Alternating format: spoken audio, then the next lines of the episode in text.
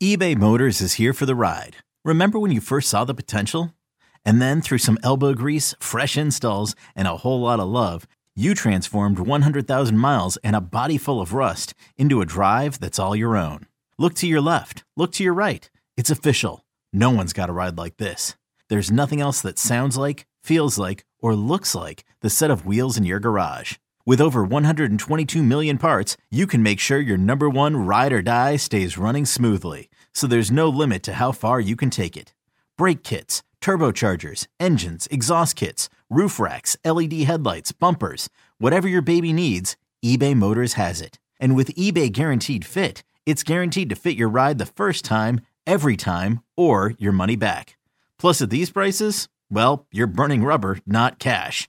Keep your ride or die alive at ebaymotors.com. Eligible items only. Exclusions apply. Introducing the Two Way V4, where groundbreaking fuel cell technology meets fresh foam cushioning for the ultimate performance. With Fuel Cell, each step feels explosive, delivering unparalleled energy return. Paired with fresh foam, experience maximum comfort throughout the game. Its lightweight textile upper offers support and breathability without sacrificing agility. Whether you're hitting the clutch shot or locking down the opposition, the Two Way V4 gives you the tools to play at a high level. Learn more and purchase the Two Way for yourself at newbalance.com.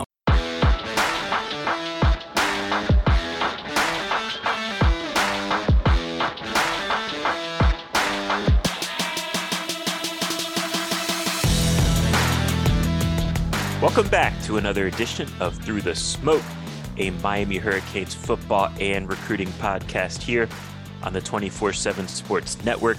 David Lake joined, as always, by Gabby Urrutia to continue our once-a-week cadence of the slow for us at least, month on the calendar in terms of Miami Hurricane football and recruiting goes.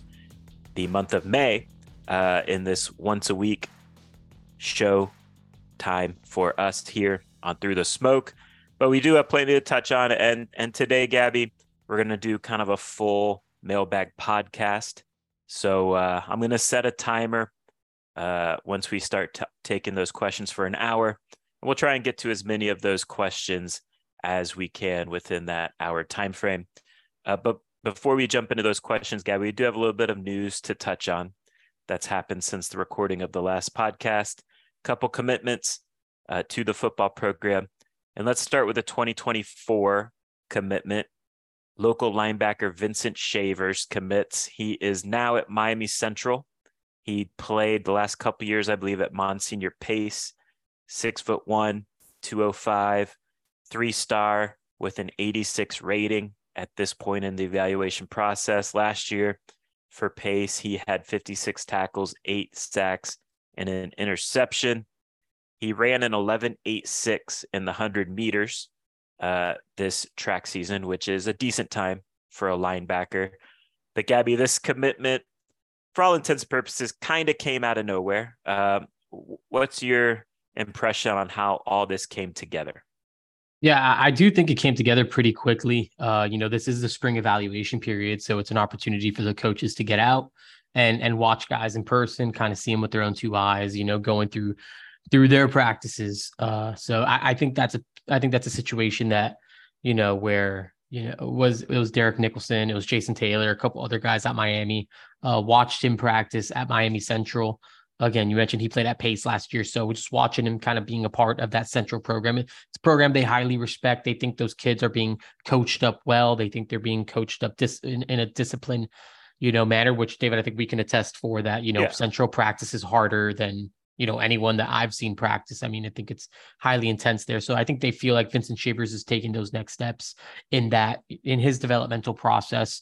We saw a year ago, Stanquan Clark kind of making, on that same track. And I think Vincent Shavers and Stanquan Clark are two very different prospects. Like Stanquan was more of a safety moving down to linebacker, and Vincent Shavers, you mentioned, was 8 sacks last year, maybe more of an edge rusher. And they highly value his ability to get to the quarterback. They think he's a really strong pass rusher, but they also think that he's taken those steps as a pure linebacker. They like him at that will spot. And again, I think he's someone that they walked away from, 95th Street over there, and felt like he's someone who is going to just continue to get better over the course of his senior year. 6'1", a little over 200 pounds, They feel like he can get into that 220, 225 pound range and end up being like a will linebacker, you know, someone that could end up being a rotational piece. Who knows, maybe one day end up starting for them, but they like the kid. And I think they're just kind of betting on their own evaluation. So I think that's kind of the whole thought behind the Vincent Shavers take, which, hey, I can get on board with. Yeah. 8 commitments right now for this 2024 class, still only 1 four-star commit, with it being Chance Robinson, the wide receiver from St. Thomas Aquinas. Again, let's wait to judge a full or a let's wait to start judging a class until maybe the start of fall camp in August. You and I have made it clear to our listeners here how June, July is really kind of the key starting point for any recruiting class. That's when a lot of these prospects are taking official visits, and then a lot of those official visitors will make their decisions in July. So that's when we expect at least Miami to start closing on some of these 4- and 5-star guys they're chasing. But for now, you know, Miami's kind of getting the baseline of their class committed. Again, 8 commits. For whatever it's worth, I mean, recruiting rankings in May don't do much for me, but for whatever it's worth, ranks number 25 overall in the country. Another guy, another commitment to touch on, Gabby. This is a younger prospect, class of 2026 cornerback Kasani Giles. He comes from IMG Academy, 6-foot cornerback, originally from the state of California. I assume, Gabby, with Miami taking him so early in this process, it means they feel like he's kind of an elite guy for that cycle. Yeah, I think they think he's a legit football player. You know, grew up in California, playing at IMG Academy now. Grew up a big Miami Hurricanes fan. Again, I think they feel like he comes from a good family where, you know, the intentions are in the right place. It's not a kid that's making this early commitment just to kind of make an early commitment. They feel like this is really where he wants to be. You know, again, there's a great relationship at IMG Academy. You know, this was something that was, you know, thoroughly discussed with the staff at IMG Academy, with people at IMG Academy. And I think, you know, there was a lot of kind of almost like checks and balances that went into all of this. And I think at the end of the day, they felt like, you know, Kasani Giles was like, this was the move he wanted to make, and this was the right move for him. You know, again, just I think that Miami feels like, even communicating with those people at IMG Academy, that they feel like he's going to be one of the next big things to come out of the national powerhouse program. He was a part of the national team rotation as a freshman last year. He started last Wednesday, David, when we went over there to watch IMG spring game in place of the injured Ellis Robinson. And, you know, another thing to factor in here is that Kasani Giles and Ellis Robinson are really close, and Miami's recruiting Ellis Robinson, the Georgia commit, nation's top-ranked cornerback.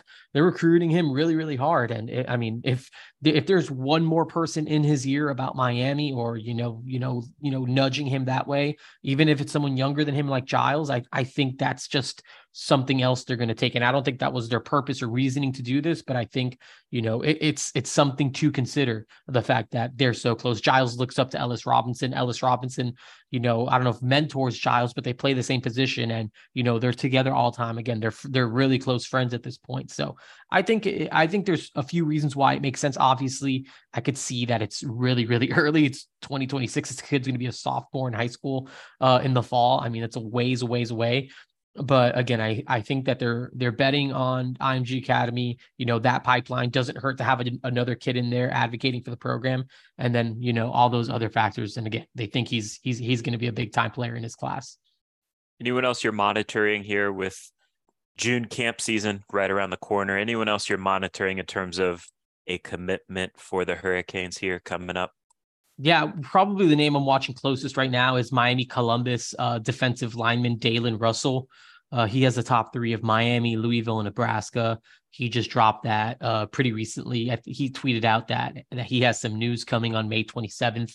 I think that could be a commitment, and I believe that, you know, Miami's in the best spot to pick up that commitment. I mean, people around Columbus, around the program, you know, absolutely rave about Daylen Russell and the type of player he is. I think, you know, he's a first team, you know, all county kid for a team that won a state championship and, you know, the highest classification in Florida.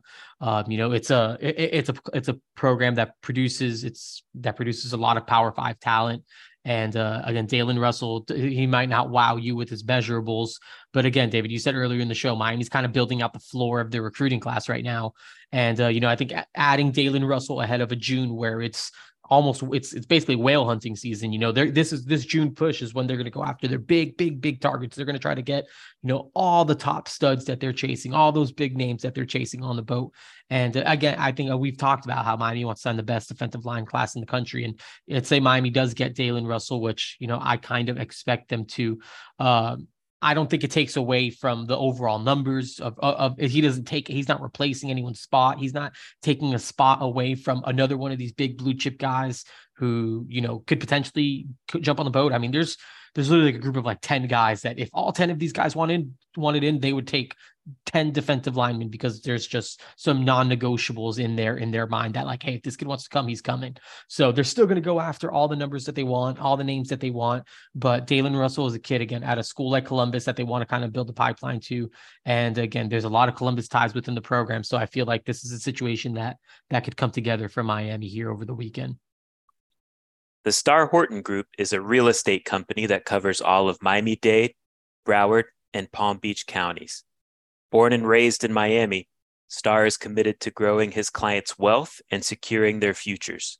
One of the top realtors in the state, Star knows the ins and outs of the market to make sure his clients get the best possible value when they sell or buy. If you're looking to buy or sell or know someone who is, call or text Star directly at 561-573-4661. And here's the beauty. When you refer someone to Star, he will donate $250 to the Miami Hurricanes Athletic Fund in your name upon the closing of the deal. So to have a great real estate experience and help our Canes, call or text Star today at 561-573-4661. This episode is also brought to you by Midway Sports, your one-stop shop for all of your sporting good needs, located just 2 miles south of the University of Miami. This locally owned small business has everything you would need to gear up for every sport. Their stocked up men's, women's, and kids selections has you and your family covered for all of your outdoor needs. Use promo code SMOKE15 for 15% off your online order at midwaysports.com. Let's jump into the mailbag portion of this podcast, Gabby. I'm going to set a timer for an hour, and we'll try and get as many of these questions in as possible.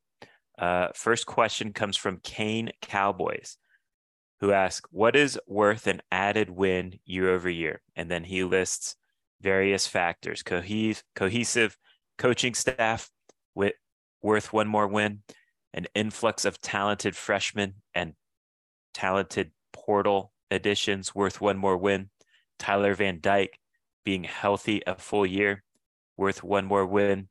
That would be 3 added wins and an 8-4 finish, which is a reasonable expectation based on the above. Curious how you view that. So you want me to take this or you want to go? Yeah, I think you could take, I mean, I know you wrote like something that I think kind of ties into this earlier this week with just like schools that kind of took that leap. So I think that, you know, this is a good question for you, I feel like. Yeah. I mean, look, I did write an article on Inside View earlier this week where I looked at the standard for the article is a little different than this question. But I went back and looked at the Power 5 teams in 2022 that made a leap to 10 wins that did not win at least 10 wins the previous year. So what teams in 2021 won a single digit amount of games and then made that leap to 10 wins? I believe it was 9 programs when at the Power 5 level all told. And they did have quite a few similar trends. One was, a lot of them had at least one coordinator change, whether it was due to poor performance and the change needed to happen, or a guy got hired away to be a head coach, or a guy got hired away to be a coordinator somewhere else. But there, I think 8 of the 9 teams had coordinator changes, at least one of them, at least one coordinator change. A lot of those teams had quarterback play that was much improved year over year. A lot of the teams had talent infusion, whether that is via the portal, via high school recruiting, that I think was notable and helped elevate the program year over year. So, you know, look, Miami's efforting to trend in the same way. We'll see if they can pull that off. You know, look, Florida State, Miami fans in general know about Florida State, follow Florida State in some way. They made that jump from being a 5-win team in 2021 to a 10-win team in 2022. And they had a lot of those factors as well. They had a new coordinator situation where Kenny Dillingham went to Oregon, and then Mike Norvell and Alex Atkins handled the offensive duties there in 2022. They had an influx of transfers that I think were difference makers for them, you know, in various spots. And, you know, I think another thing too, is for these teams that are looking to make that leap, you got to learn how to win one-score games. It's hard to make that leap to 8 wins or 10 wins. I think when you're a bad 5-17, you got to learn how to win those close games. And all those teams that made that leap to 10 wins last year that I'm referencing, they all had winning records in one-score games. But if we're going back to the question here, you know, look, I wouldn't push back on any of that. Cohesive coaching staff, yes, I think that's worth a win. Portal and freshman additions, yes, that's worth a win. Tyler Van Dyke being fully healthy for the year, yes, I think that's a win. To me, one of the big variables on this team is from a negative standpoint, I think, is the depth. And that's where like the injury issue that always pops up for every team in football comes into question. There's still some position groups where I'm not quite comfortable with the depth.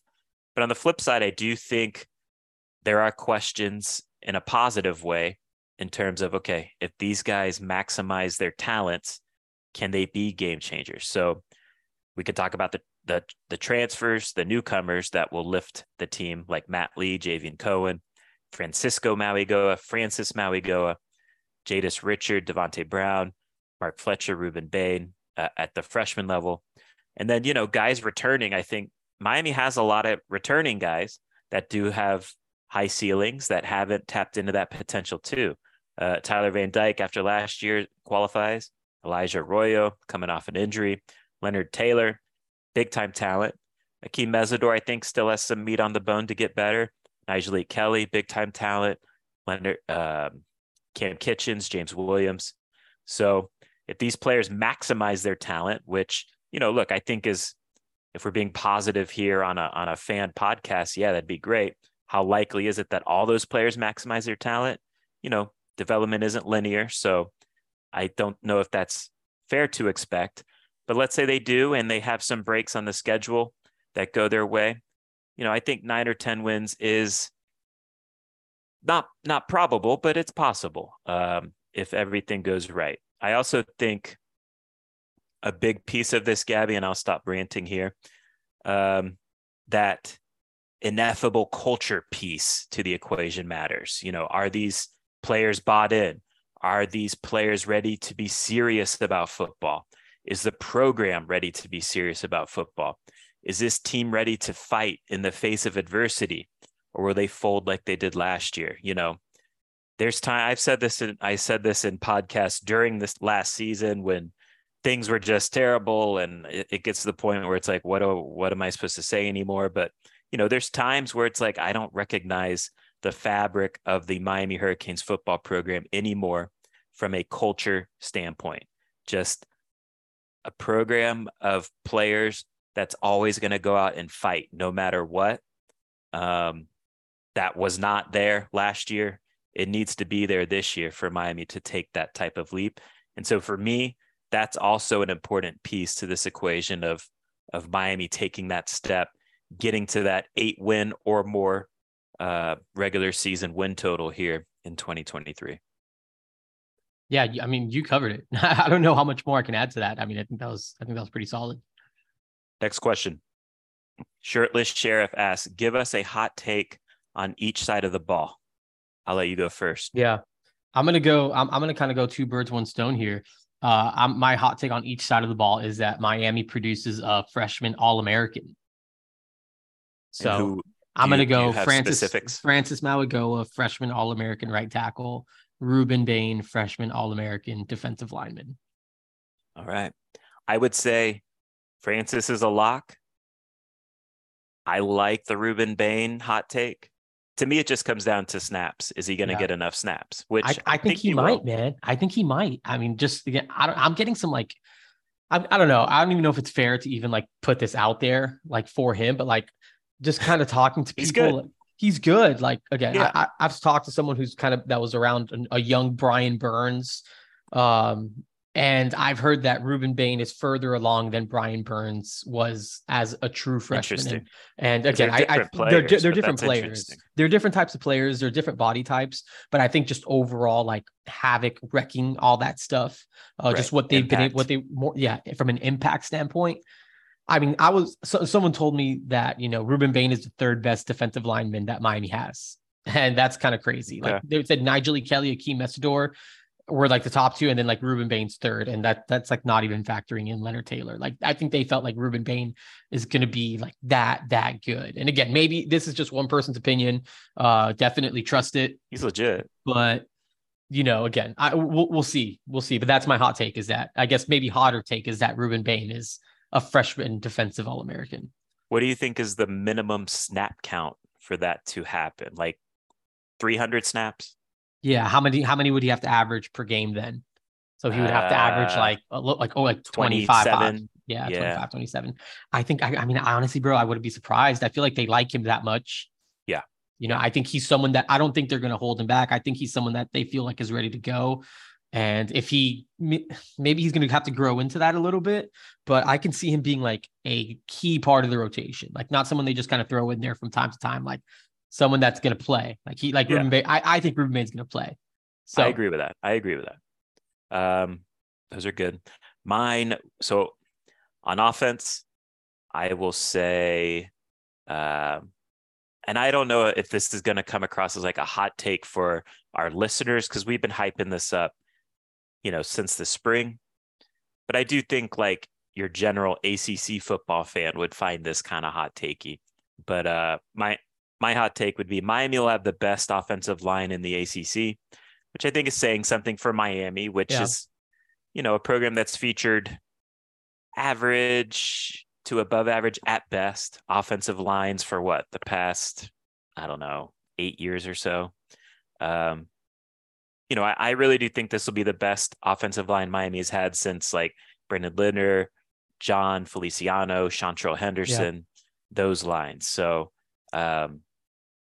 again, we've been pounding the table about that on the podcast, so I don't know if our listeners would think that's hot takey, but I'm not sure like the rest of the ACC realizes yet how good Miami's offensive line is going to be. Defensively, my hot take is kind of strong. I think, I don't know. It's a little risky, but I'm going to roll with it. My hot take on defense is the defense won't allow a team to score more than 40 points in a single game. Yeah. I mean, we'll see. That would be nice. How many? It was 5 times last year. So last year was 1, 2, 3, 5. Yes. So, you know, look, I just think in general, the defense this year is going to be better organized, on the same page. I do think like linebackers much better. There's better depth overall. And look, I think there was various reasons that I think Miami can control and improve on this year, like last year, right? Middle Tennessee State, of course, scored 45 points. Looking back, like obviously this is all in hindsight, but I think it's very fixable. Please don't play man coverage against an air raid offense. Duke scored 45 points. Please, offense, don't turn the ball over 8 times, 5 fumbles and 3 picks. And Terrible. Then on the defense, please play a little bit of red zone defense. Duke scored a touchdown, 5 of 7 red zone trips in that game. FSU, 45 points. Please learn how to stop the counter.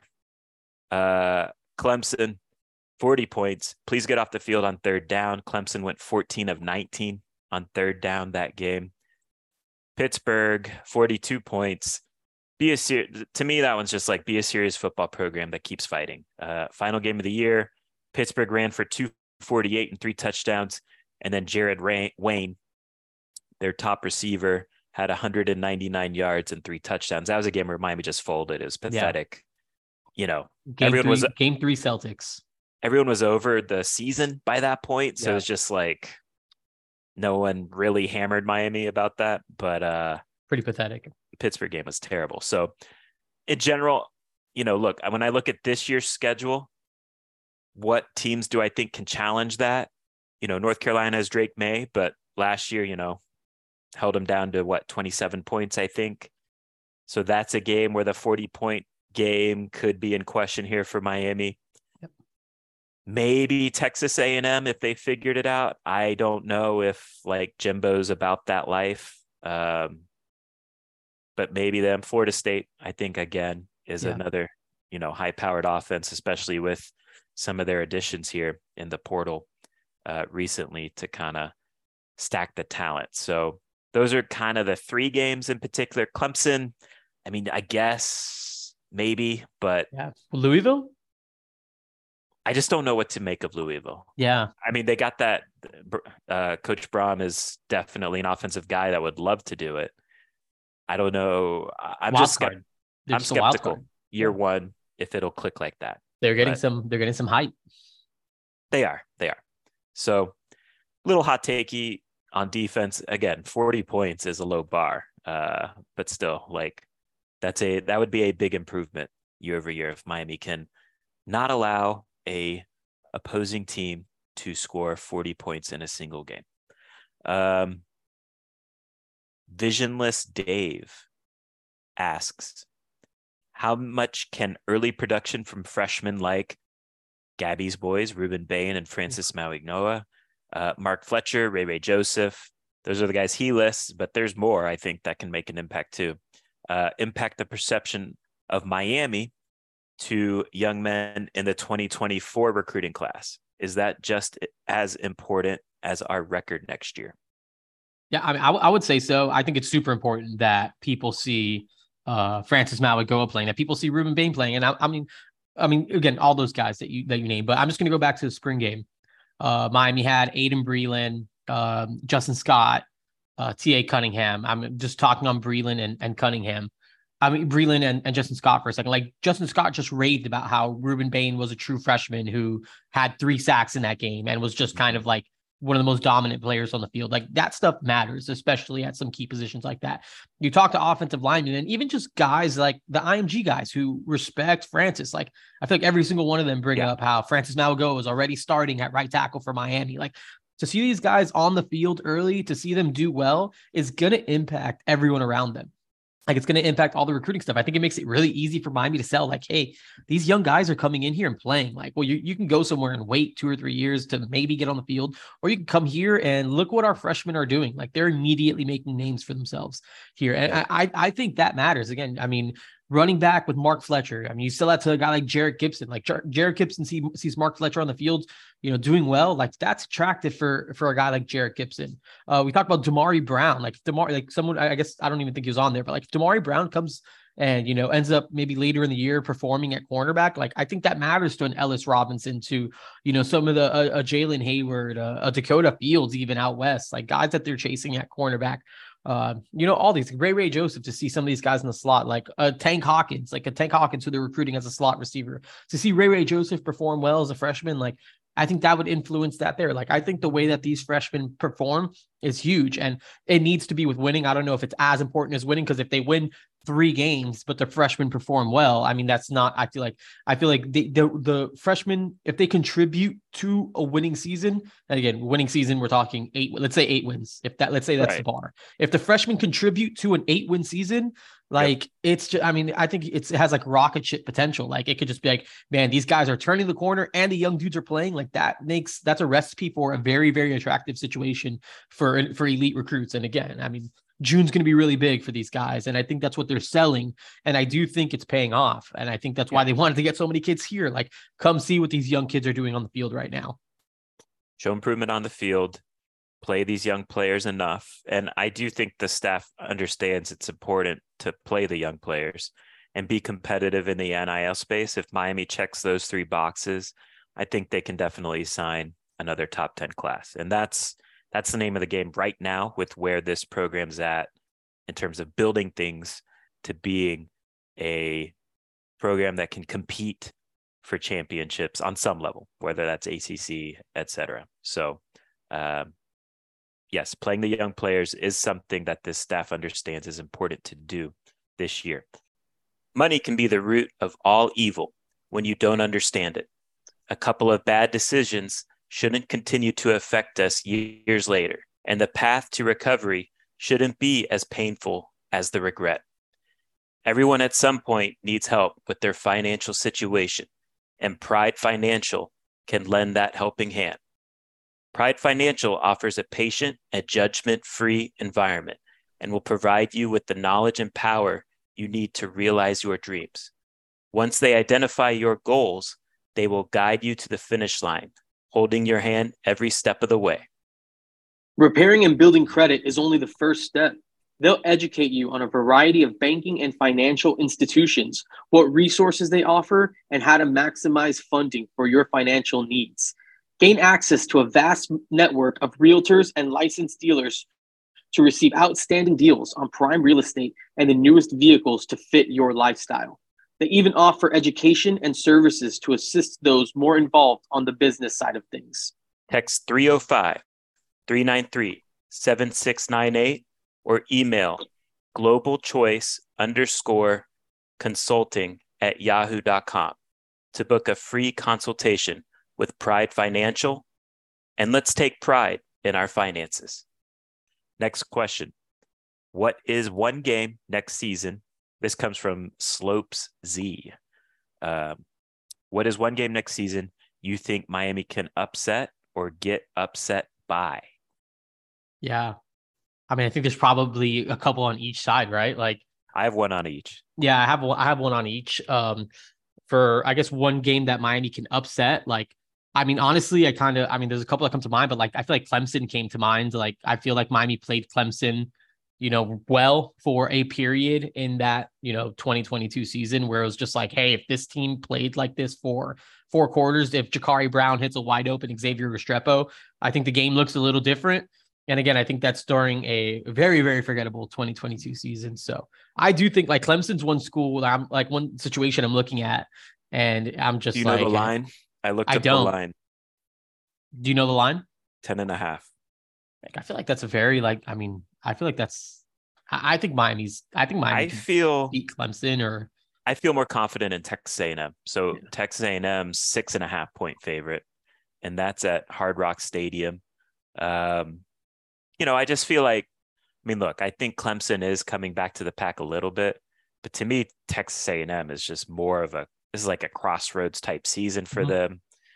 After their debacle of a season last year, they went 5-7 as well. Miami played them very close on the road last year. I do think both Miami and Texas A&M will be better this year. And so getting a win in that game is going to be huge for each program as they're trying to build momentum off, in that early part of the season. It's a week 2 game, which is kind of more of a upsets can happen type of situation. So I would go Texas A&M. For me to feel good about Clemson, I got to see it in that first half of the season. I just have too much respect for kind of what they built for sure to this point. But, I think you make a fair point in terms of like with a healthy Tyler Van Dyke, if this offense clicks, can they give Clemson some trouble? Yes, I think so. What about get upset by? Yeah, I'm just honestly terrified of going to Boston College in late November. And I know it's like the weather or what? Yeah, just because of the weather. Like, I don't know.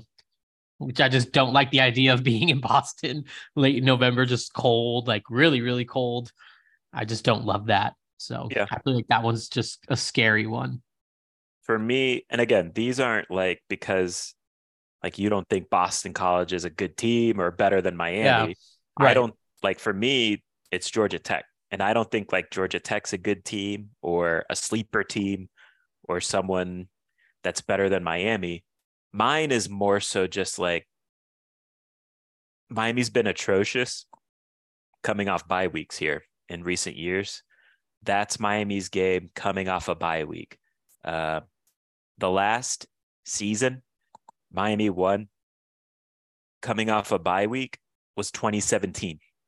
So last year, 2022, Miami lost to North Carolina.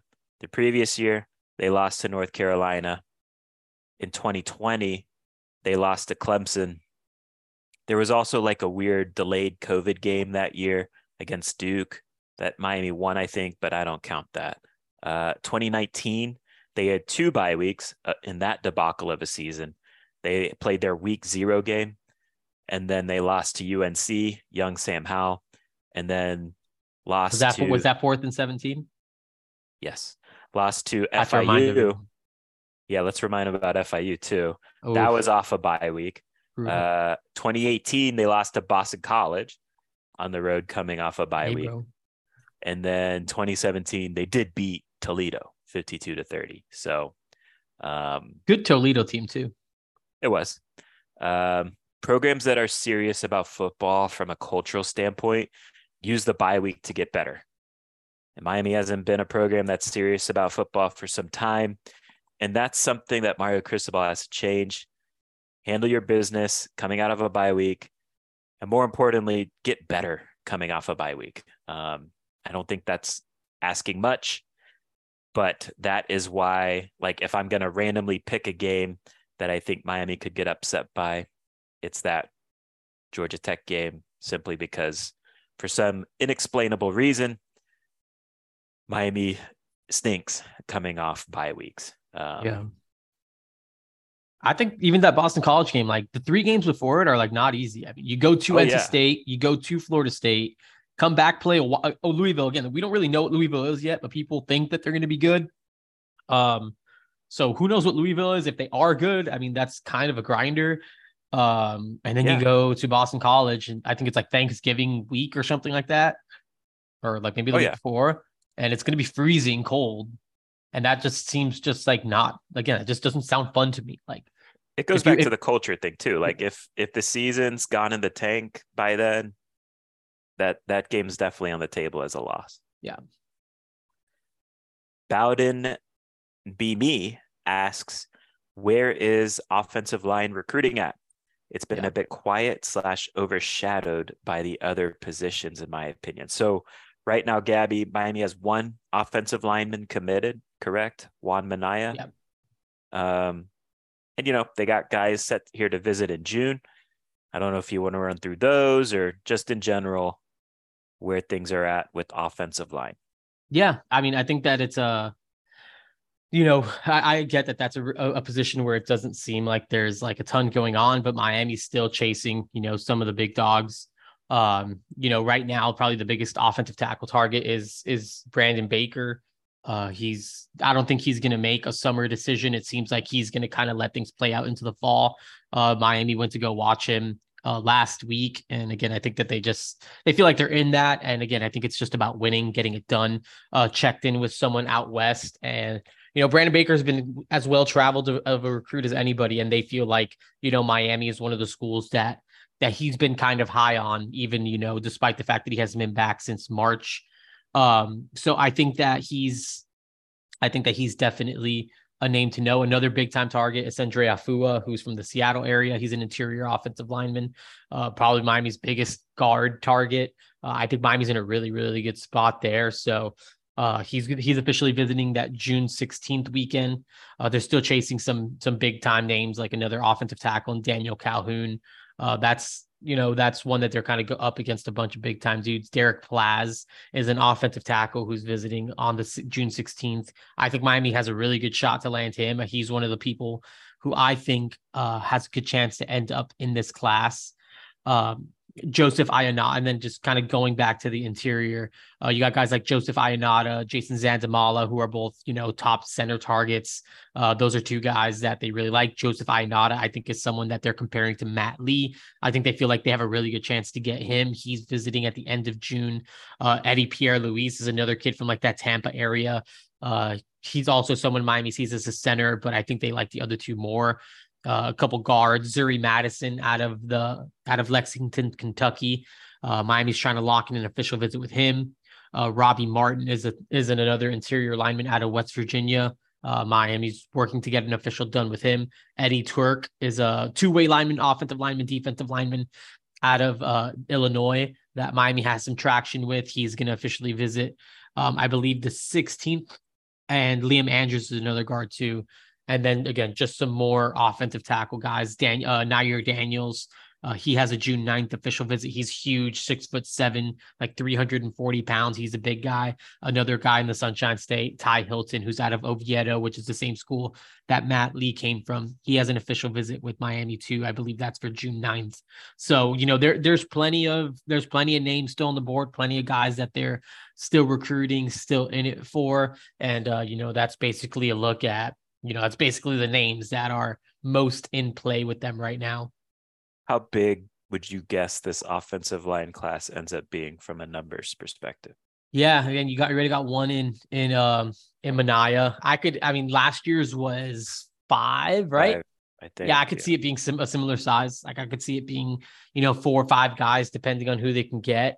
Maybe pushing it a little bit more if the right people want in. I don't think they're going to tell people they like, no. So let's say they got Benaya on board. If they get Asindre Afua and then they get Derek Plaz, you still got Brandon Baker, Nair Daniels, you know, Zuri Madison, like Ayanata. Like, I mean, I could see this being up to 5, 6 guys if the right stuff plays out. But I could see it being another big offensive line class. I feel like they need to just change the way that it looks top to bottom. And I think that they're going to stack classes, stack big bodies guys, until, you know, it's basically just rolling with, you know, the correct body types, you know, even, you know, across the 2-3 deep, which I think is their overall goal.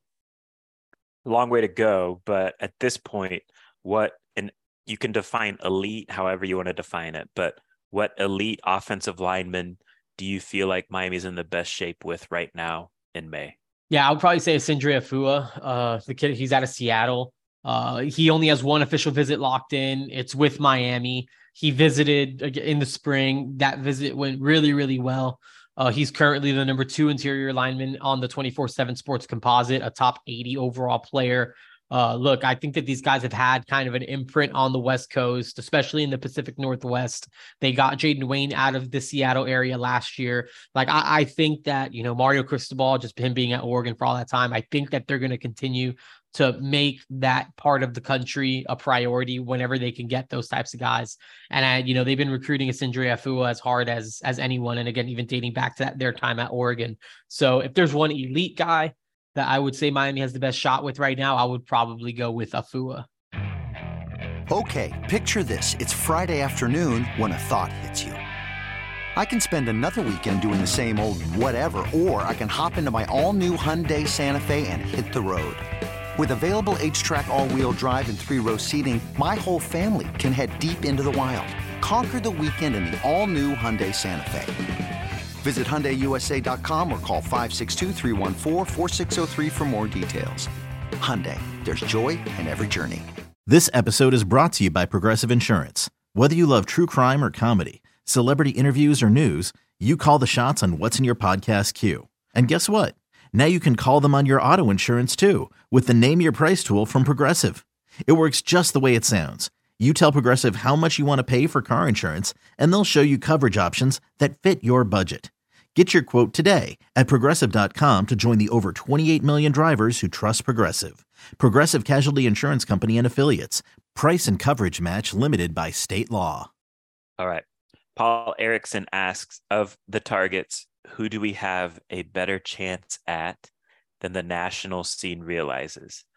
Don't let any cats out of the bag, but who's a dude whose attention is piqued and not many are counting us as legit threats? Yeah, I mean, I think there's a lot of guys that kind of fit into this category. Like, I think one that maybe stands out is probably like a guy like Dylan Stewart, who I think for a lot of the time, even over the course of the spring, I mean, even 24/7 Sports wrote a whole war daddy story on Dylan Stewart. Like Miami, I don't believe Miami was one of the schools mentioned, like when they were discussing the multiple schools involved with Dylan Stewart. I think now maybe people are kind of waking up to the fact that Miami is very much in that recruitment. But I think for, until really a couple weeks ago when he visited, I don't think many people thought Miami was like a legit contender there. His first spring visit was kept very quiet. It wasn't something that many reported on, or that Miami even really wanted reported on. But I think that they've been really quietly working behind the scenes there, got him back down with his parents. I think that went really well. He's going to get back this summer for an official visit. So I think Miami has a legitimate shot at Dylan Stewart. And I'll just pick one more name on the offensive side of the ball. I'm going to go Ryan Wingo, the wide receiver out of St. Louis.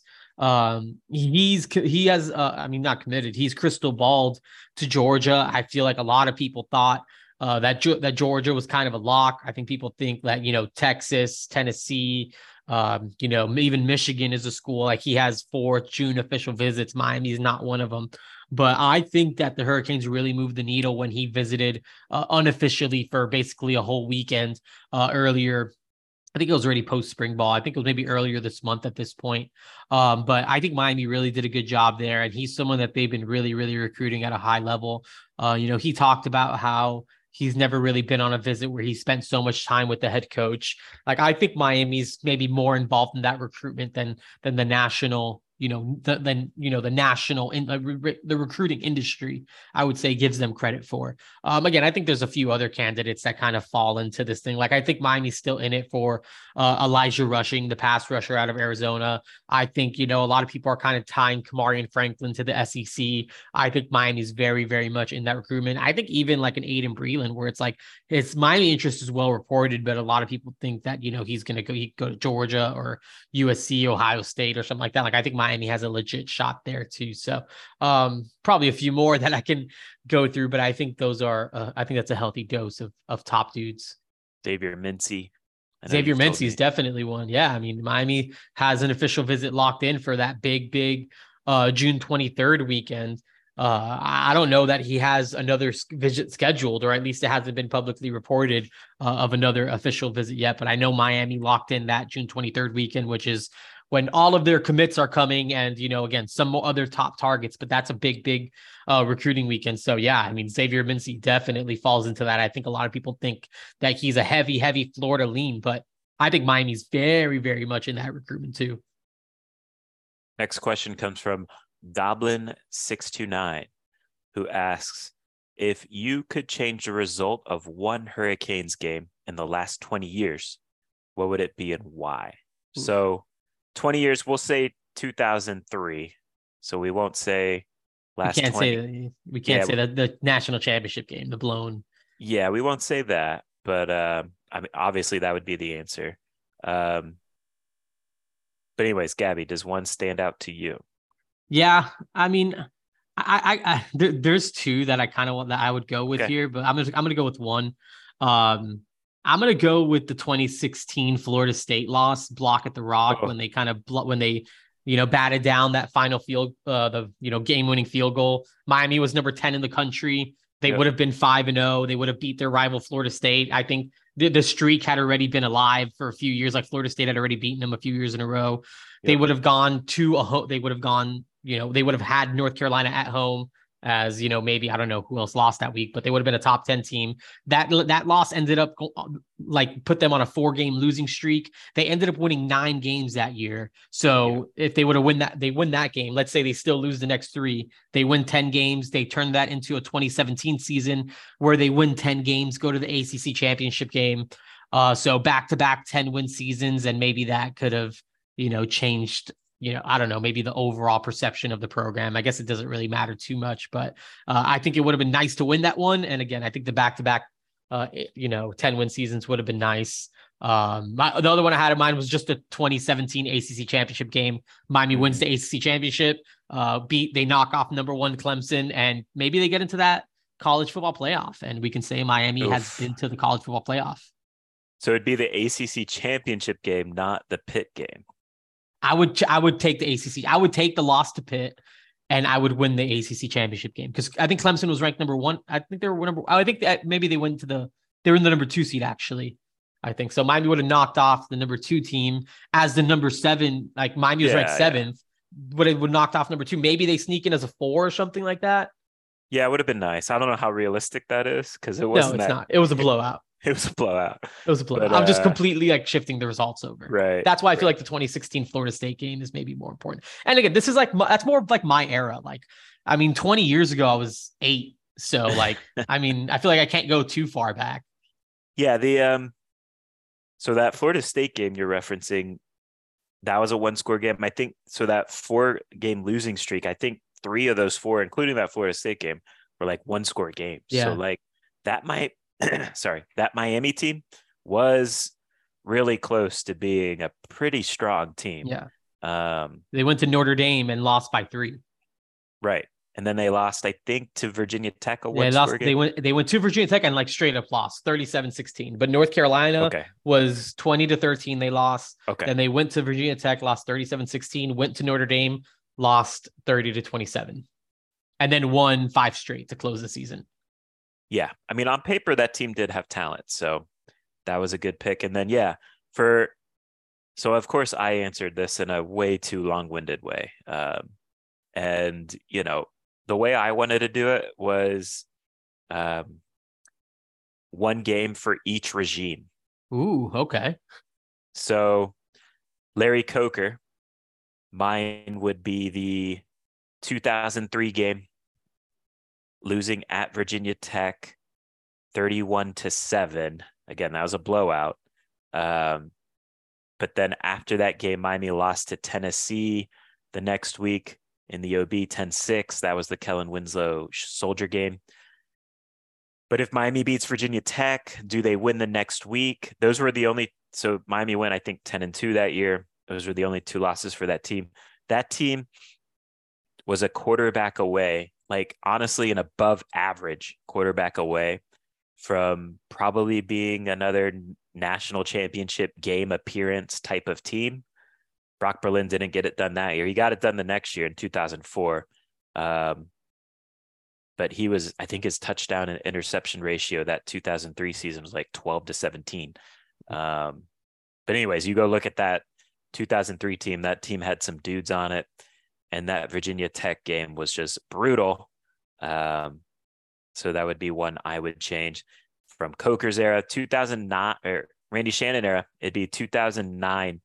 Miami lost 40-37 to Clemson in overtime. A young Dabo Swinney as head coach. CJ Spiller went off in that game. He had a kick. I was at that game. I think he had like a kick return for a touchdown, right? 90-yarder. Yeah. I think he had like, 100 receiving yards. I think he had balled that game. 80 rushing yards. And then that's when they had the quarterback that was also like a baseball player, right? Yeah. I think his name was Kyle Parker. I think that was it. But yeah, don't kick it to CJ Spiller. I think in that game, so that game, that touchdown he scored against Miami on the kickoff was like his 6th. Yeah, he was a ball. Like he was a baller of his career. Like, don't do that. Kick it away from him. Anyways, Jakari Harris threw 3 interceptions. I think one of them was a pick 6. Miami still lost in overtime, 40-37. Brutal game. Looking back in that Randy Shannon era, Miami actually went 9-4 that year. But that was a tough one to swallow and kind of just like the beginning of the end for Randy, where it's like, man, you gotta win that game. Al Golden era, which no one wants to remember, but 2013, Miami went 9-4, but they got throttled by Virginia Tech 42-14. They then went on to lose to Duke the next week, which the Al Golden era to me was an era of like, okay, once they lost like 2 games, the whole team just folded and didn't want to play anymore. And that was the case in with this 2013 season where you get throttled by Virginia Tech, then you go on to lose to Duke. They got throttled by Louisville in the bowl game. That 2013 season was kind of the beginning of the end for the Al Golden era. Even though they went 9-4, we all kind of saw how it was going. It was drawn out. He got 2014 and then was canned in 2015. Mark Richt.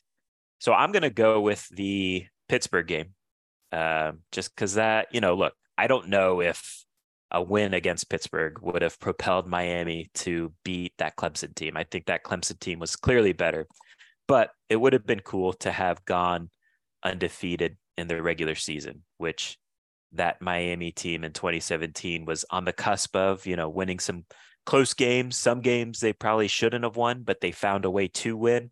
It was a fun team that got a bunch of turnovers, and Malik Rozier was clutching some spots.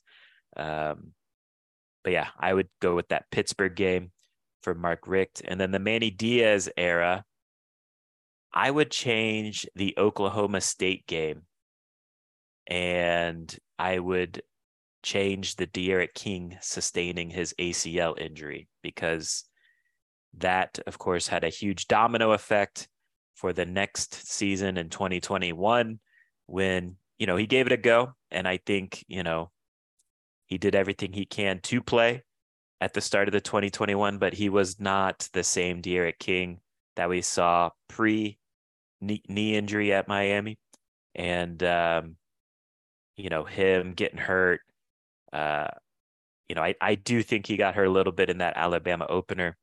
And then, you know, he was hampered, and he eventually was knocked out for the season because of a serious shoulder injury that was sustained, I think, against Michigan State, that he ended up playing through because he's a warrior. But yeah, then he was shut down. Tyler Van Dyke eventually played well, but, you know, that was a disjointed season and a tough situation. So those would be my for each era. And really, when you look back at this last 20 years or so, it's just like, man, Miami cannot find a way to get over the hump. Like, these guys in general do a decent job of, like, kind of getting it to that 9-win threshold. But they, pretty much every guy, except for Mark Richt, who won 9 out of the gate and then won 10 in 2017, but still couldn't sustain anything close to that after. These guys just can't get it over that hump of, okay, you got that 9 mark. Now you got to get to the, you know, consistently winning 10. And that's kind of been the issue that's plagued Miami here in recent years. Anything else to add? No, man, you crushed that. You did way more than I did. CaneFan76 asks, there seemed to be some hype around Trevante Citizen before he was injured. Do you think he could come back and be a force for the team? So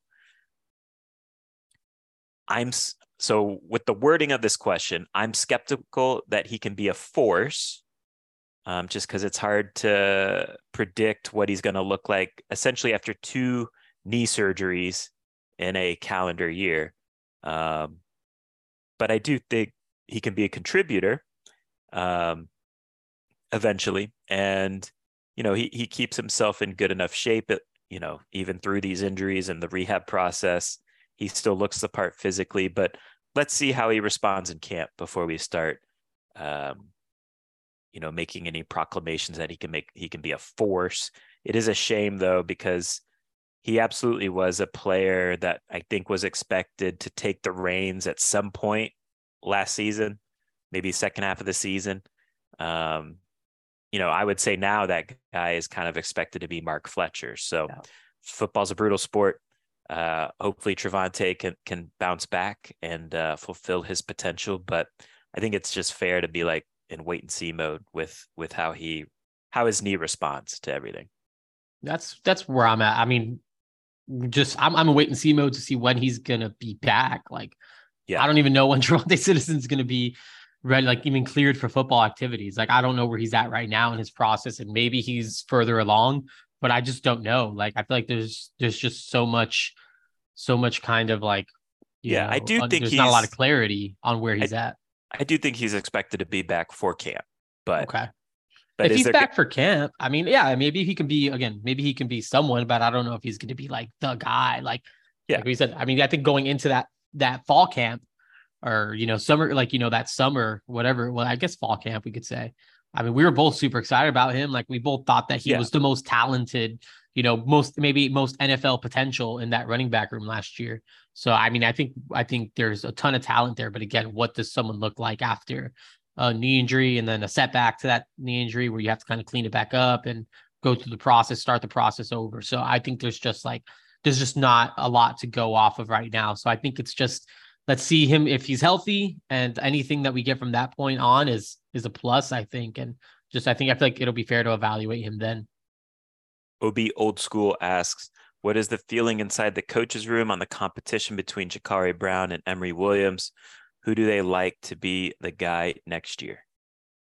Yeah, I mean, I think they love both guys. Like, I know that they love Emory Williams, and they think that he's going to be a good pass. Like, you know, he's a good, just like maybe more of your traditional quarterback. But I think that they, you know, they love Jakari Brown and everything that he brings from a leadership standpoint, his mentality, his ability to, you know, to be, you know, mobile. I think they think he's an intelligent guy who gets it. And I think that, again, when the arm talent kind of comes around, like when he's on, he's really, really good. So I think it's going to be, you know, I would definitely lean Jakari right now being the guy in 2024. But I think that they still feel good about what Emory Williams did this spring. And again, his trajectory as a passer. So, you know, again, I'm leaning Jakari right now. He's an older guy. He's doing all the things the right way. He takes the right approach into each and every day. And again, I think he's preparing himself to be the guy in 2024, and he works, you know, super hard every single day. And I think they absolutely love his mentality, his mindset. But again, I think there's also encouragement in the way Emory is coming along as well. Yeah. I think they believe Jakari's going to be the next starter. And yeah, I think they're all in on him. Look, I don't like talking about NIL stuff because it is what it is, but they gave Jakari a nice little NIL bump after his showing in the spring because they were encouraged by his development. You know, look, I do think, Gabby, after this year, seeing his trajectory, the improvements he's made year over year, I think Jakari is going to be a good quarterback at Miami. I do think he needs one more season to develop. You know, this fall he needs to develop, keep working on his accuracy in particular, but he's got the intellect, he's got the athleticism, he's got the arm strength, he's got the leadership approach, he's got the mindset that you want at the quarterback.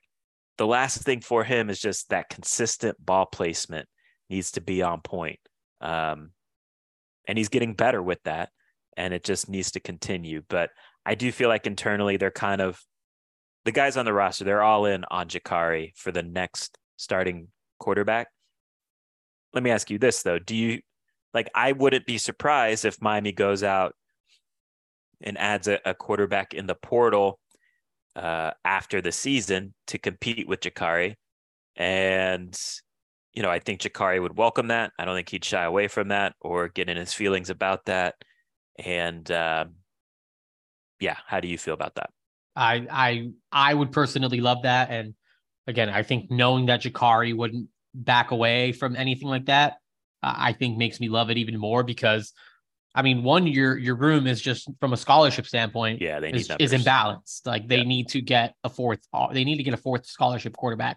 Like every school this summer, in my opinion, but yeah, whatever. Ideally in the summer, like you go find someone, a grad, whatever, like go get an arm, but you need to have at least 4 scholarship quarterbacks on the roster. So I think in December at the latest, you know, they need to go find a quarterback to kind of come in for the spring, someone who's capable of pushing Jakari for the job. Like, I think you always need to elevate the room. You can't bring in someone and be like, oh, we hope that he does it. Oh, we don't think he can beat out Jakari Brown. Like you got to get someone who you feel like could potentially play because you need to create, I think you need to create a legitimate quarterback competition because I think that makes everyone, and I think that makes everyone better. So I think in December, they've got to go get a guy again, from just to, you know, let it play itself out. And I think, again, I think Miami feels like Jakari would ultimately come out of that because of everything that he's shown them, but still you need to go out, get a dude in December. That's my personal opinion. Attention business owners. I'm going to say three words you've probably heard of by now. Employee retention credit. If you're a business owner with W-2 employees and you haven't explored this program, you need to schedule a call with our friends at Foreman Law Offices ASAP. The employee retention credit can put thousands of dollars back into the hands of business owners. However, the rules are complex and have changed many times since the inception of the program. You need to have a qualified law firm with experience in the ERC. Evaluate this for your business. You won't owe them a dime until you get paid. All you have to do is go to erclawyers.com and fill out the short questionnaire to schedule a call with their team. 2 minutes may be worth thousands of dollars for your business. Get it done today. erclawyers.com. Tell them TTS sent you for Through the Smoke. Are you a business owner or manager in need of seasonal or temporary staff? Let the folks at LT Pro Enterprises assist. The folks at LT Pro Enterprises can help you find laborers for your business in the state of Florida with an expanding footprint to other states as well. Reach out to Lionel Torres at torreslionel1@gmail.com. LT Pro Enterprises, your source for all of your staffing and labor needs. So the next two questions kind of tie in together, so we'll group them together. One is from JJ227, who asked, summer outline of when camps start and when the fellows are returning to campus. So to me, that's just kind of like, Gabby, can you take us through like the summer camp / official visit scheduling? In terms of the fellows returning to campus, yeah, they're on campus now and working out, going through off-season workouts, organized team stuff on their own, et cetera, et cetera. And then the other question's from Forever Kane, 1990. Can you guys explain the unlimited official visits? Is it for the prospects and how does it affect the program? So the month of June, Gabby, it's going to be busy with camps and official visits. Explain how Miami has kind of structured their month of June and how they're going to handle this from a scheduling standpoint. Yeah. I mean, June is going to be filled with, you know, again, just different types of camps. So June 1st, there's a specialist camp. So that's basically just kickers, long snappers, all that type of stuff. Which is what day of the week? That's on a Thursday. I mean, I have to check. I'm pretty sure it's a Thursday. Yeah. So June 1st is a Thursday. And I think most of the camps are on Thursdays. Like most of the notable camps are on Thursdays. Thursdays, and I think and then Sunday morning ish. After that, they've already kind of like left from official visits. So they do specialist camp on Thursday, June 1st. Then they have an offensive line, defensive line camp on June 8th and on June 25th. On both those days, they're also doing a 7-on-7. And then June 6th, which is a Tuesday, I believe, they're doing like a youth camp. And then they're doing another youth camp on the 13th, which again, I think is just during the week. And then on June 4th, 15th, and then June 22nd, which is Legends Camp, they're doing like a prospects camp. So they're just doing like just overall, like bring all the dudes you got, and they're just going to go through what they call technique and fundamentals. So it's going to be a busy summer. The basic rhythm of June is going to be Thursday camp, right? Yeah. Friday, Saturday, official visits. Sunday, official visitors leave. Sunday, early in the morning. After they leave, then they got the camp, right? Yep. Do you agree with that structure? Because I think in the past, a lot of teams would try, or the program would juggle camps and official visitors on Saturdays.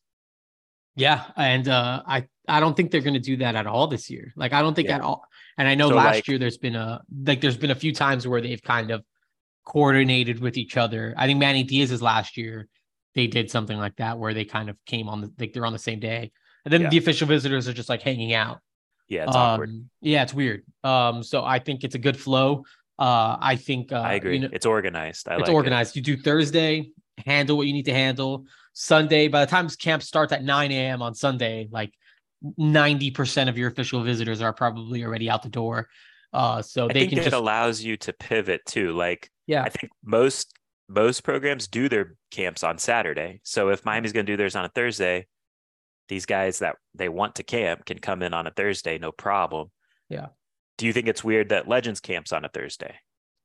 I don't. I don't. But I don't. And you know what I think is kind of interesting is that, like, I feel like Thursday is right before like that big official visit weekend where it's like a lot of like the commits and stuff like that. So like, I wouldn't be surprised if like Judd Anderson is throwing at Legends camp on Thursday. Chance Robinson like lines up and is catching passes on Thursday.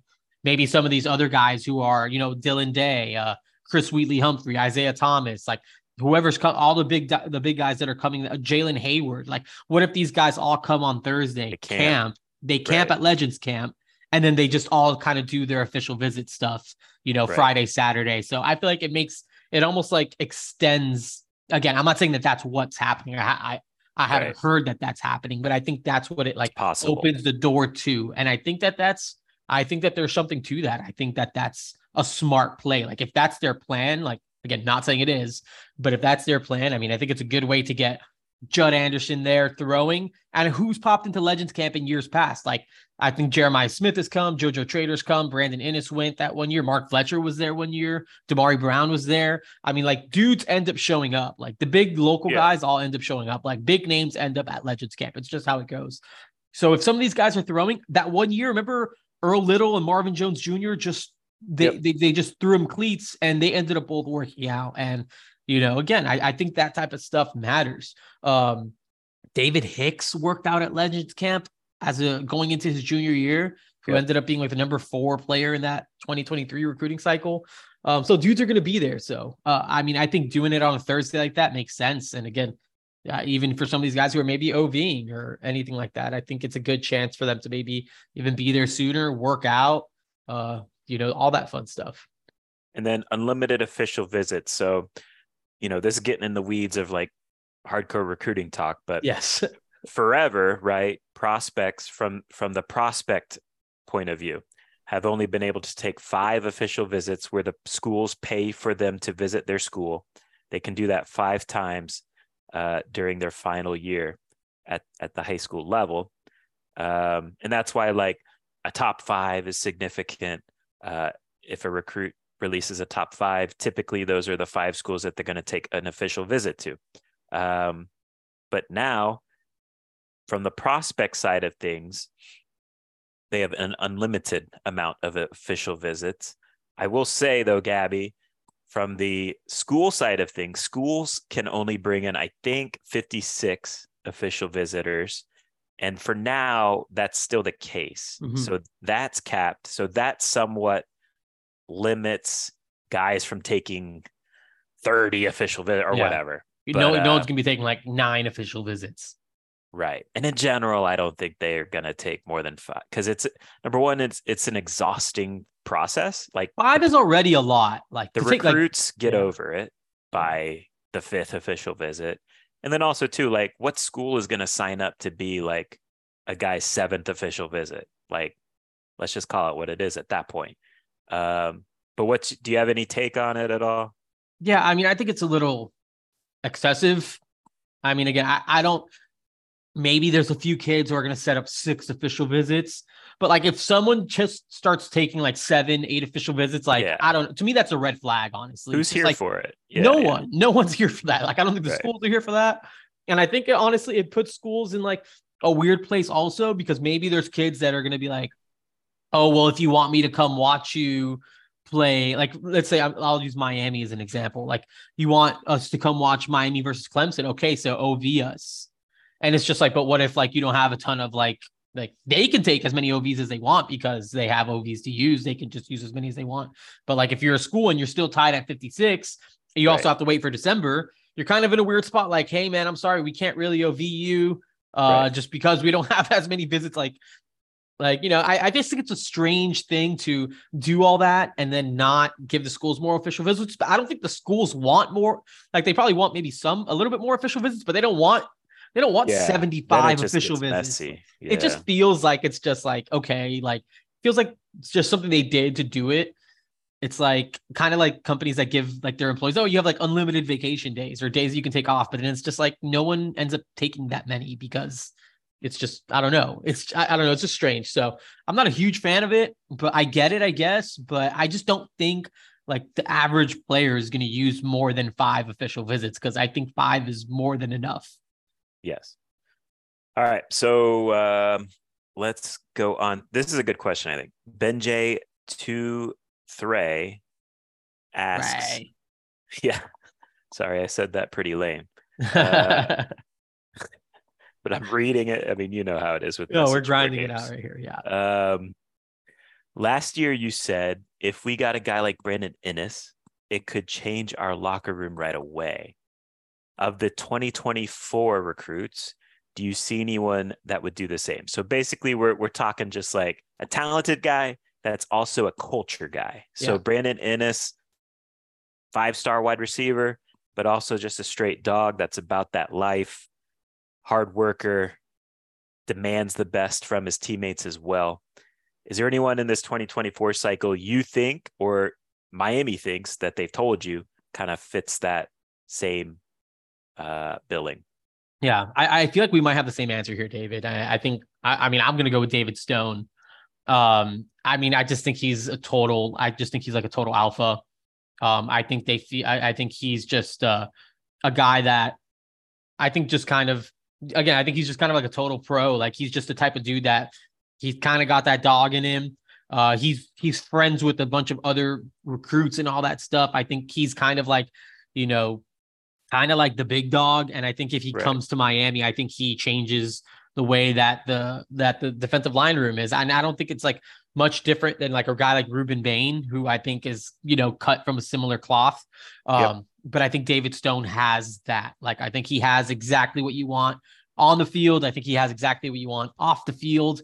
So I think David Stone is one of those dudes. And another name that I've heard is similar, but in a different way, like, you know, kind of alpha-ish, but in a way that's been described to me in more of like a Matt Lee way is Aiden Breland, who's just kind of like going to come in and always do like the right things. Maybe not like the louder, more vocal one, but the dude that's just going to absolutely work his tail off and just be a guy that everyone gravitates to because he is just an awesome kid, an extremely talented dude, and just, again, works hard and, you know, carries himself the right way. So I think those two, and again, at a big, big position of need too. I think both those guys, I think those are reasons why Miami likes both of them, aside from the fact that they're like top 10 overall players in the country.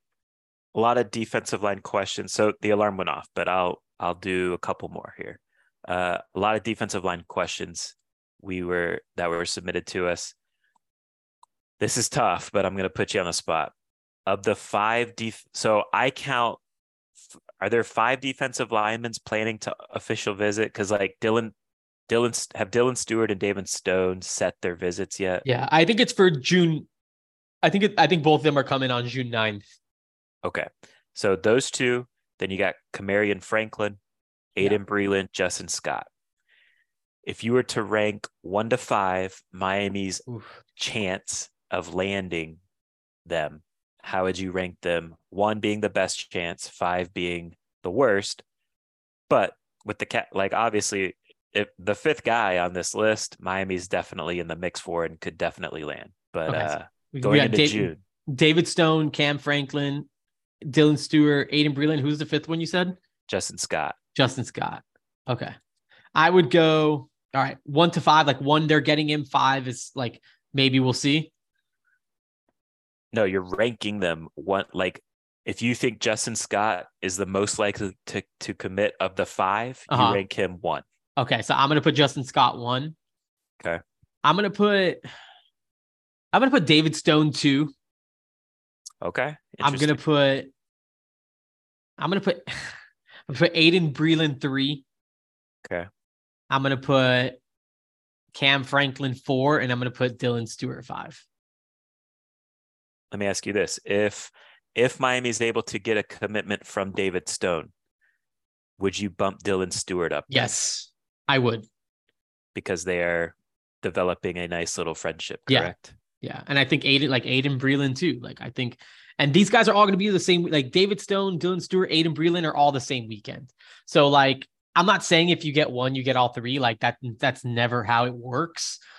But I think there's some serious momentum with all those guys. And then Cam Franklin is just kind of Kamarian Franklin. I think it's just kind of wait and see mode, I think you never really know, but I feel good about Justin Scott. I think that's clear. I think that's clear number one. I think David Stone is probably a nice little number two, but then I feel like Franklin, Stewart, Breland could all just kind of blend together, and you shake that up, and however it comes out, probably be fine with it. And those commitments probably wouldn't happen till July-ish at the soonest. Yeah, after June, that July, that early July, early to mid July should be extremely, extremely active. Last question we'll do is from the U Rasta, who asks, if I were to say we beat Texas A&M and Florida State this year, do we make the ACC championship in your opinion?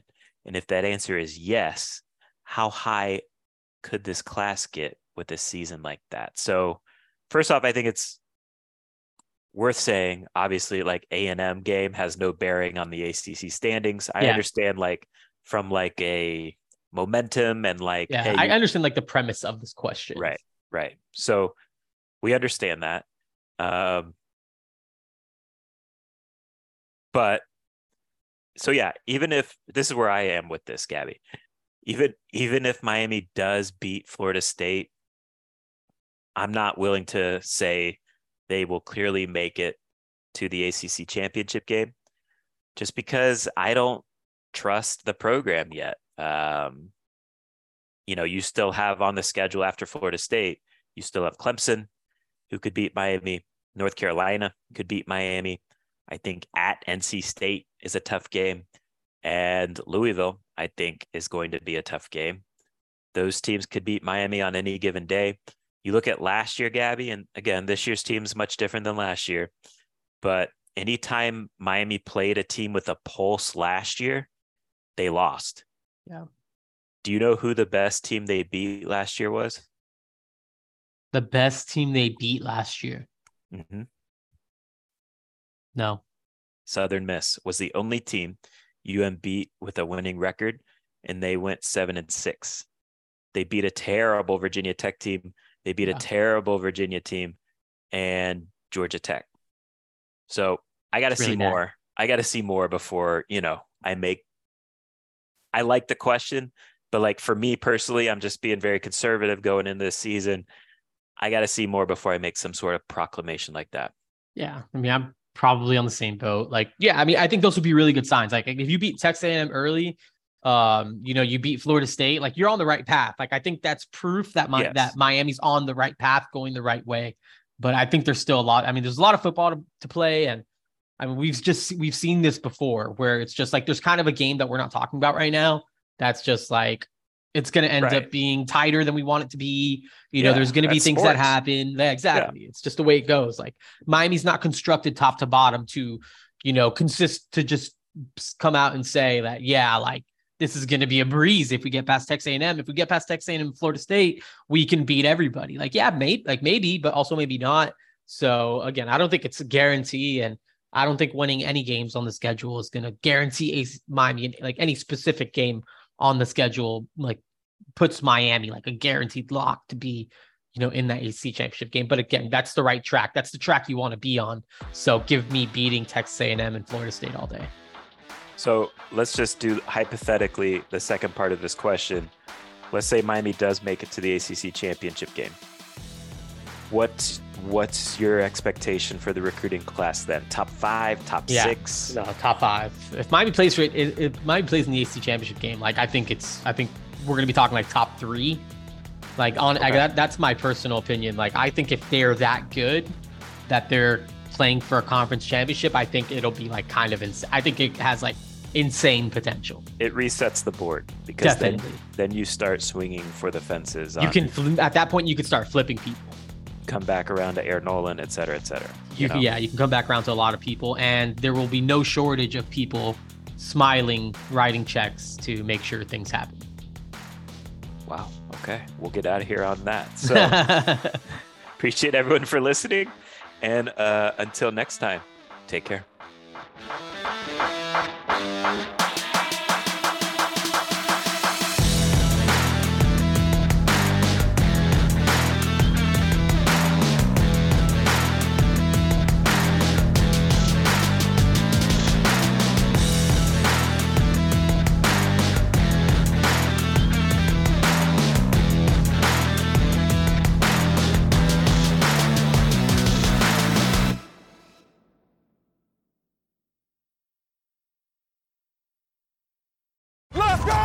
It's the most all-star studded challenge ever. And this time, it's every competitor for themselves. Best challenge ever! The Challenge All-Stars. New season now streaming on Paramount+. Go to ParamountPlus.com to try it free. Terms apply.